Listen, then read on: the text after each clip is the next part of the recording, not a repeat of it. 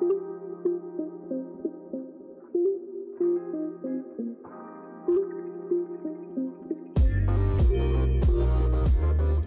good morning. We've got a little special something and something different happening today. Uh, and actually, for the next several weeks, we're going to be taking some time to focus as a church on our vision as we begin 2022. So you can call this our vision series for this year. Um, just as a little reminder as to uh, who we are and what we do as a church. I know several of you have just joined us in the last several months uh, as we are a new church. And so, I want to just take some time to remind everybody about the vision of the church. And that simply is that we exist to renew the reputation of the local church by revealing the kingdom of Jesus together in Kansas City you know, we realize that this is a really audacious goal, a really ambitious one, but at the same time, we also feel like it's something God has called us to do. And simply put, when we look at just the landscape of Kansas City and what God's called us to do, we recognize that we are in and situated in a postmodern, post Christian city in which the church has very much become a relic.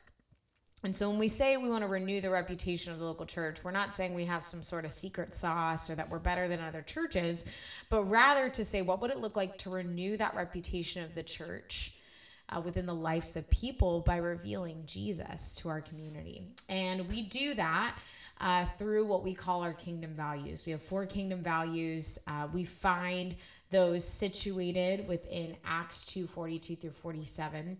And it's really where we see this depiction of the early church uh, in the scriptures and what Jesus really intended for his Christ community. And so, for us to renew that reputation and for us to reveal the kingdom of Jesus is to embody what this church was like. And so, I'm just going to walk us through this passage and then I'll tell you a little bit about what we'll be doing over the course of the next four weeks or these three weeks. So, starting with Acts 2, verse 42, it says, They devoted themselves to the apostles' teaching and to the fellowship, to the breaking of bread and to prayer. Everyone was filled with awe at the many wonders and signs performed by the apostles. This is to say that at Midtown Church, one of our kingdom values is intentional formation. This idea that we devote ourselves to the apostles' teachings, to prayer, right, and to fellowship with one another. It goes on to say all the believers were together and had everything in common. They sold property and possessions to give to anyone who had a need. This is why our second kingdom value is holistic justice. This idea that we are here to advocate for the holistic well being of everyone around us, that we readily sell our possessions and we give to people in need. It continues to say, every day they continued to meet together in the temple courts. They broke bread in their homes and ate together with glad and sincere hearts, praising God and enjoying the favor of all the people. That is to say, we value courageous hospitality, or this idea that much of the Christian faith is centered around a home. That the home, that the meal is actually a spiritual practice that we are invited into as the people of Jesus. And our last kingdom value is gospel participation. It says in 47b, and the Lord added to their numbers daily those who were being saved. That is to say, if we become people of intentional formation, holistic justice, and courageous hospitality, we will be people engaged in the gospel, participating in the good news, and the Lord will add to our numbers daily those that are following him. And so, as we look to 2022 and as we outline kind of our goals for this year, we want to do so through our kingdom values. That is to say, we want to anchor our goals for the church within the context of our kingdom values. So, we're going to take one kingdom value each week and talk through what we feel like and what our leadership team feels like the Lord is calling us to do through that kingdom value in 2022. Specifically today, though, we're going to talk through intentional formation, so that first kingdom value, and what it looks like to become a people of prayer. So, as Alex and I co teach this message, we're going to discuss what intentional formation is within the context of our church, Uh, we're going to take some time to define prayer because it's something that uh, needs to be defined. It has a whole lot of ambiguous meanings, ideas surrounding it. Then we're going to talk through some things that keep us from praying. And then we're going to end with how we, as Midtown Church, how we become a people of prayer. Yeah, as we begin talking about intentional formation, the value of intentional formation is that we are being deliberate and purposeful with the people we are becoming. We all know that we are almost constantly changing, developing, learning, and growing. Just take a look at your Facebook Timehop from seven years ago, or many of you have been taking part in the 10 year challenge where you put like a, a photo of yourself from 2012 next to one from this year and try to tell me with a straight face that you are the same person. We all know that we are constantly changing. You are not the same person now that you were in 2012. And you won't be the same person who you are now 10 years from now, or two years from now, or even a month from now. That is the natural progress of humans. We are constantly developing. So, in the value of intentional formation, we want to identify that development process and put thought and intentionality into who we are becoming. So that's to say, if I want to become a person that instinctively responds to sass with kindness, what should I practice now to develop that instinct? if I want to become a person that impulsively and selflessly responds to another's needs, what habits should I create now to facilitate that type of impulse? And if I want to become a non anxious presence in an overwhelmed and overworked world, what changes to my life should I make so that that might be the type of person I become? We desire for our emotional reflexes, our social instincts, and our daily impulses to mimic those of Jesus. What we're talking about is a deep heart, gut level renovation in that the character of Christ becomes our natural reactions. Too often, when we talk about discipleship initiatives, too often those discipleship initiatives focus on information. If I can get you to speak the language of Christianity, you'll be good. But we all know far too many Christians that use Christian language to hide a diseased soul, that use Christian language to um, hide disordered desires and poor management of what they've been given. We know too many that hide hatred behind Christian language. But what we want is deep soul level transformation that helps us to mimic our Jesus.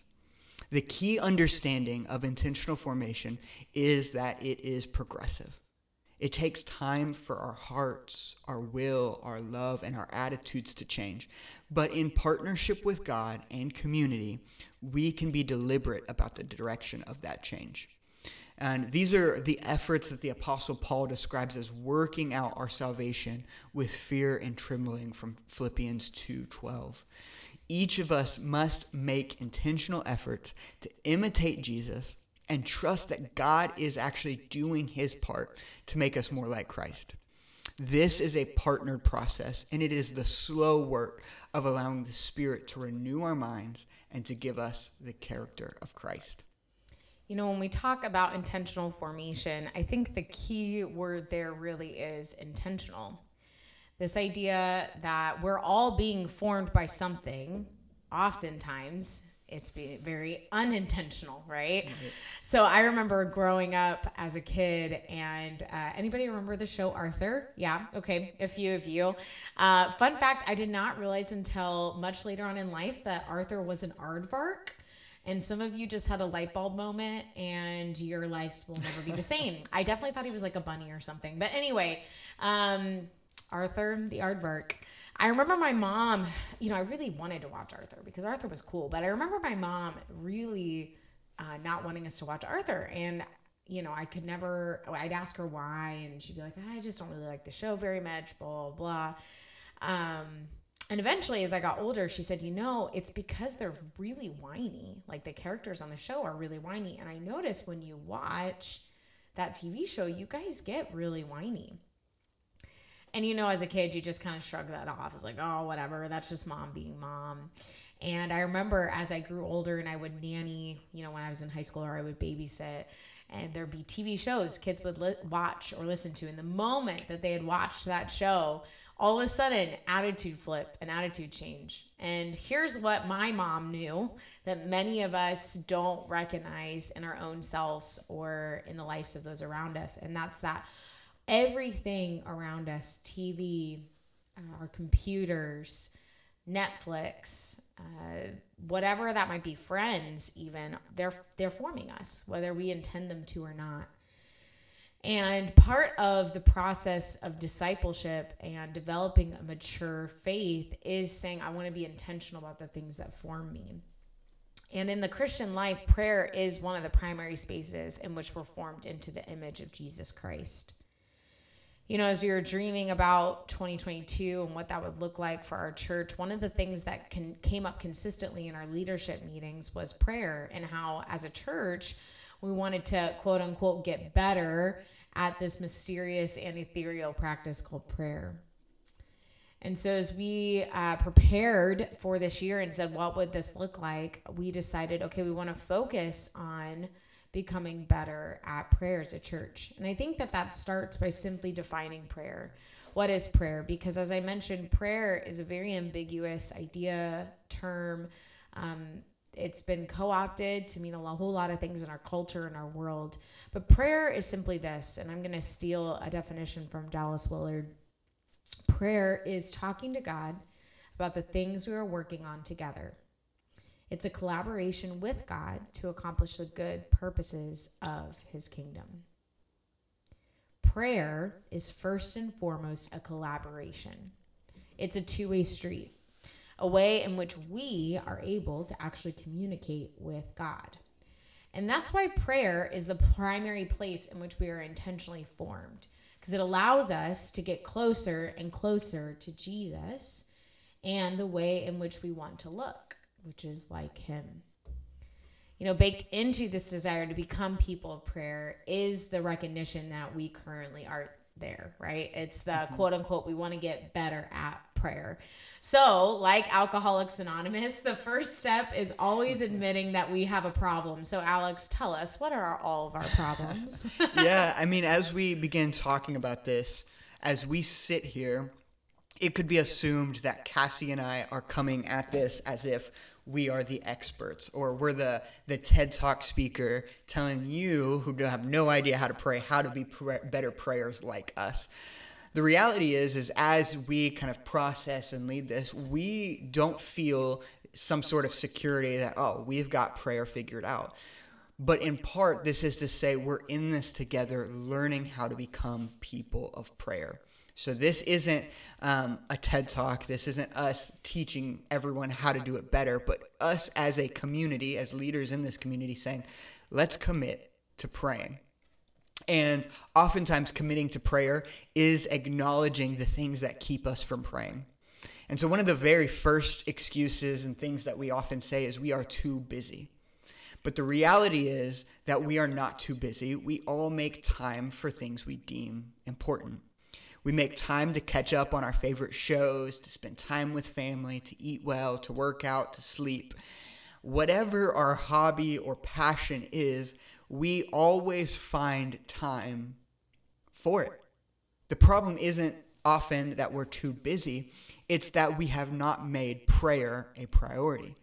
And so, kind of the way for us to engage with that excuse is to take stock of our time and to make prayer a priority. The solution is to look at the things that are filling up our calendars, filling up our schedules, and really ask the question is this worth it? The little device that we all have in our pocket has something under settings called screen time. And if we just take a second to look at that screen time, it will become abundantly clear that the problem isn't that we're too busy. The problem is that we're spending time doing the wrong things. Yeah, you know, Alex, I wasn't going to share this, but Alex asked me to share a little bit about. I actually embarked on a social media fast this year. So for all of 2022, I will not be present on social media. Uh, which is not saying much in that like I am so behind. I think all I have is a Facebook and an Instagram and maybe a LinkedIn account that I haven't looked at in forever. But nonetheless, there are a lot of reasons why I chose to do this. I chose to purge it from my life. Uh, I read a book at the beginning of, or excuse me, the end of 2019 called Ruthless Elimination of Hurry. It's a book by John Mark Comer, and it really started me on this trajectory of thinking about how much time I spent on that little device. He actually has you walk through that thing on your phone, the settings that shows you how much time you're spending a day on average. And uh, finally decided this year that that's what I was going to do. I was going to commit to purging it from my life simply because I want to make more space for Jesus. And if Jesus truly is on the top of my priority list, then why am I spending more time on my cell phone each day than I am with Him? And so I'm not telling everyone to get rid of their social media or to chuck their phones, but simply to say, what do I need to lower on my priority list mm-hmm. to increase Jesus in my life? Yeah, this isn't an anti technology talk because as Cassie is doing a social media fast, I'm not doing a social media fast. It's not this you have to do either or, or you have to do this in order to make more time. It's for us each to actually take a look at the things we're giving our time to and take stock of that and determine if it's um, important to us. Another reason that keeps us from praying is that we are easily distracted. If we're all honest, we've had that moment where we set aside 30 minutes to pray, and instead we spend 29 minutes trying to remember the name of our third grade elementary teacher. We ha- we're just distracted people.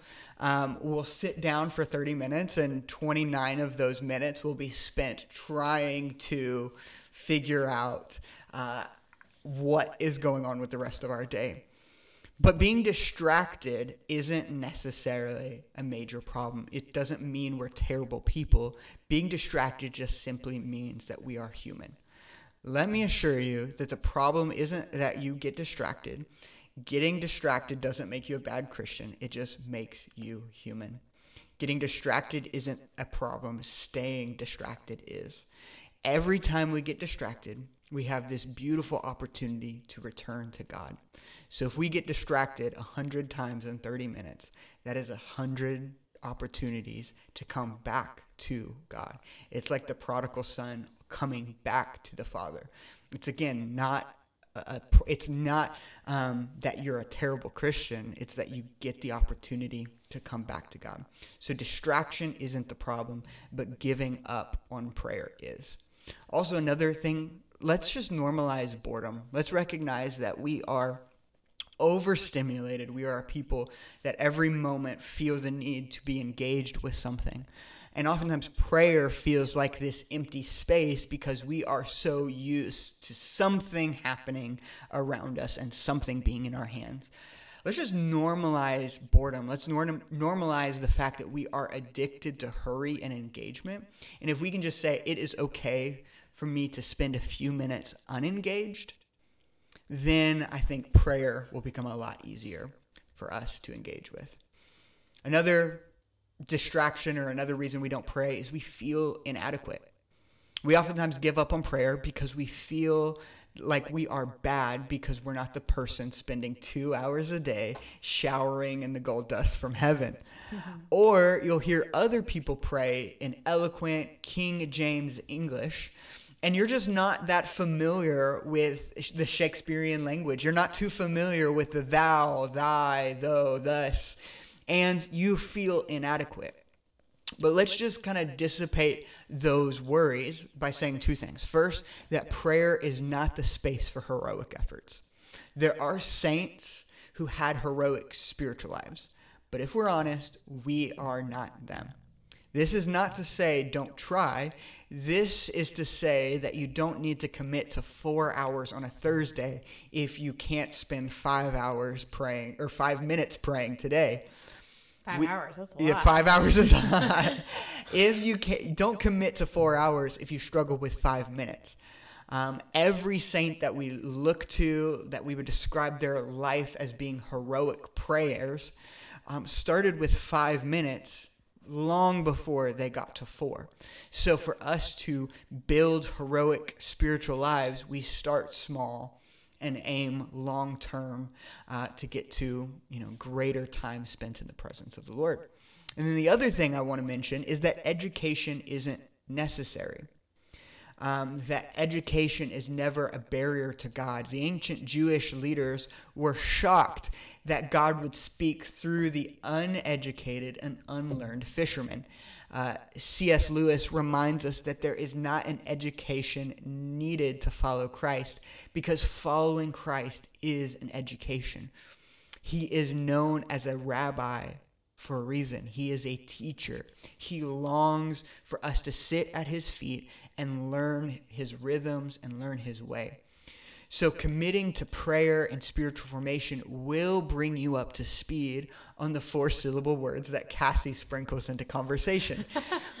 Learning to pray is a theological, biblical education in and of itself.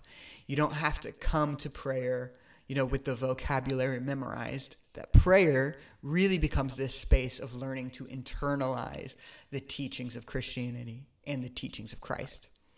The final reason that could be given as to why we don't pray is simply that we've been disappointed.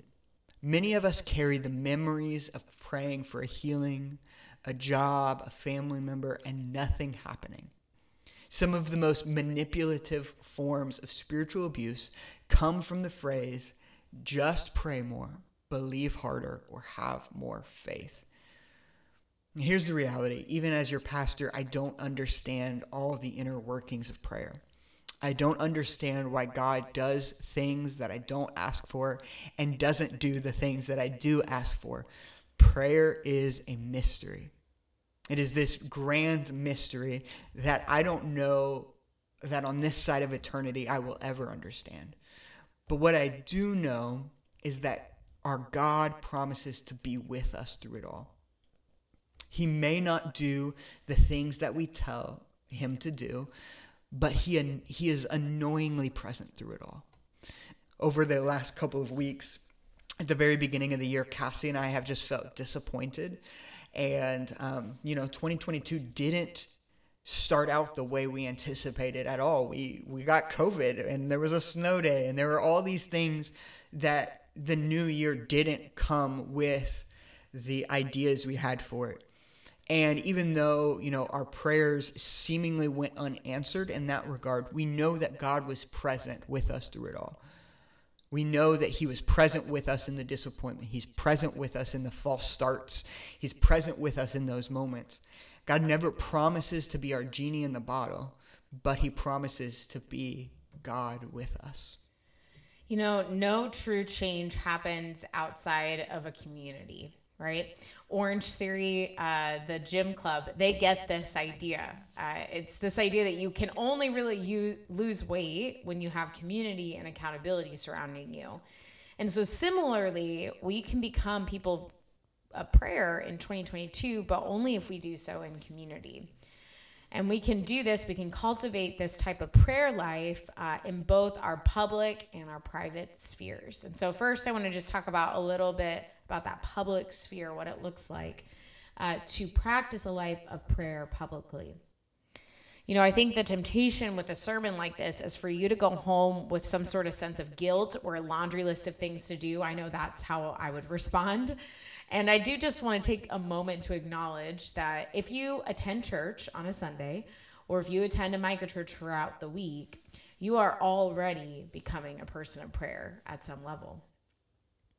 We practice prayer publicly as a church community through our Sunday liturgy and our prayer time, right? The prayers that we pray, the call to worship, the psalm that we read, the scriptures that we read, the generosity prayer, uh, the prayer of our confessions, our communion, our practice of communion, and our prayer time at the end where we pray for needs. Right? We practice prayer by simply engaging on a Sunday. We also practice prayer through our microchurches. We engage in much of the same liturgy and set of prayers that we do on a Sunday within our microchurch setting. We spend time praying with one another and then praying for one another, and the needs are presented within our microchurches. And then this year, in addition to these public expressions of prayer, we're going to be offering opportunities for you to engage in some prayer nights. For us to say, what would it look like as a church to intentionally continue to engage in prayer and become people centered around prayer? And then we have to look at how prayer is expressed through our life privately. I think another temptation with a sermon like this is for you to go home and to try to go from zero minutes of prayer a day to 60 minutes of prayer a day. You know, many of the times New Year resolutions in our life fail because we make unattainable goals. And in the same way, going from zero to 60 minutes becomes some sort of an unattainable goal. So if you've never prayed consistently before, I would challenge you to start with even just one minute a day, 60 seconds. Once you get good at 60 seconds, try five minutes, and so on and so forth. I don't know if you have tried sitting quietly for one whole minute before, but it can be really, really down- challenging.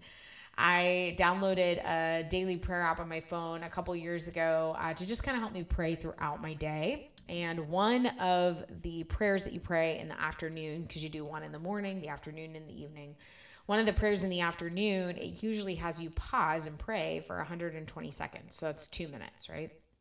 And so I remember the one of the first times I download Zap, I'm doing these afternoon prayers and I go to pray for 120 seconds and I'm like basking in the presence of the Holy Spirit. It's so good. We've taken this I've taken this amazing break out of my day. The Lord's speaking to me, all these things and I I think I finished and I open my eyes and I think, oh man, I'm sure that that's been like five minutes of prayer. And I look at my phone and like 45 seconds has passed. and it's just this understanding and this idea that for many of us, you know, we don't sit quietly, let alone sit and not do something at all throughout our days or in our life. And so part of this is simply cultivating an ability to sit, to sit still and to do nothing but to communicate with our Heavenly Father. And so I would start, I would challenge you to start with that attainable goal, even if it's just 60 seconds a day.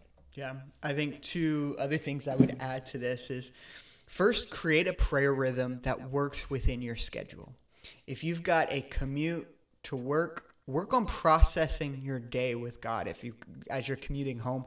Work on just unpacking the emotions the stresses the things that you've got going on. If you've got little ones and you stay at home use a nap time use a natural break in order to really just begin processing those things with God. It doesn't work to say I'm going to create these giant gaps in my schedule if your schedule doesn't have giant gaps. You'll inevitably give up on something if it becomes unnatural.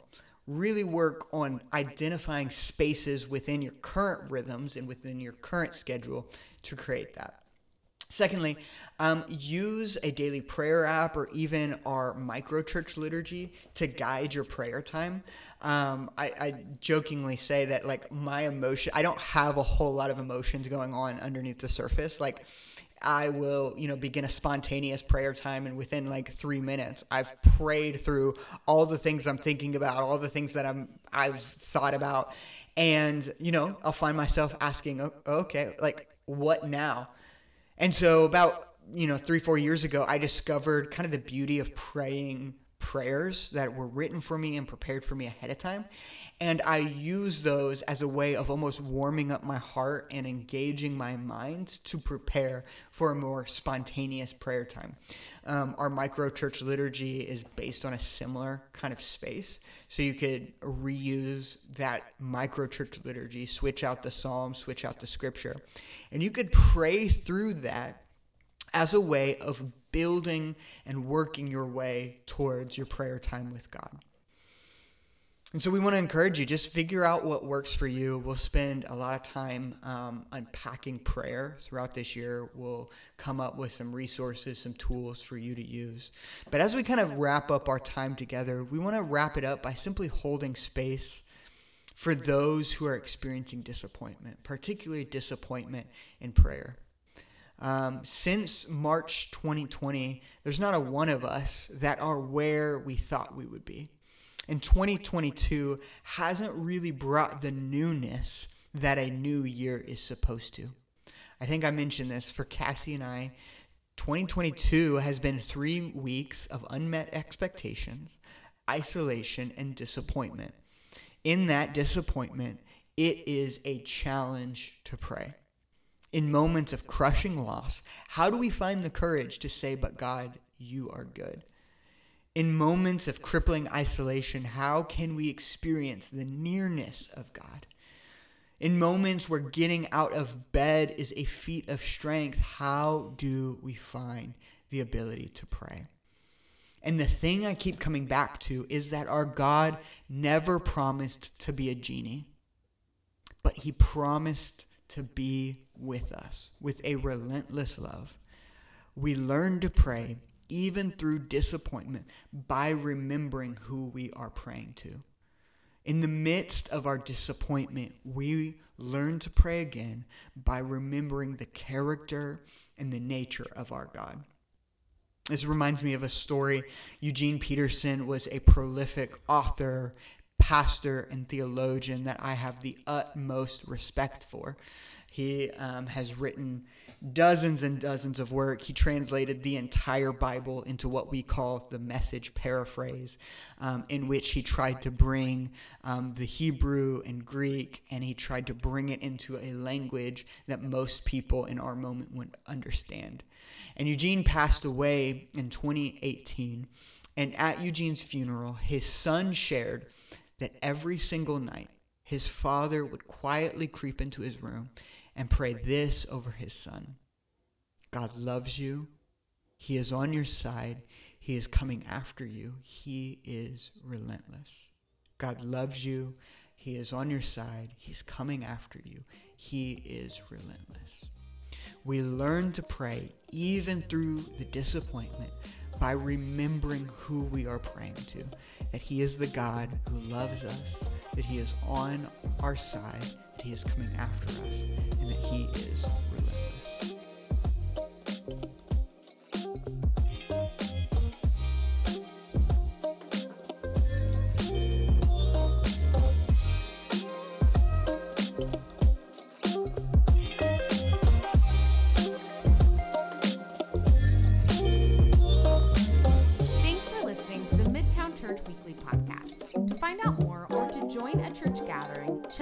Website at midtownkc.church.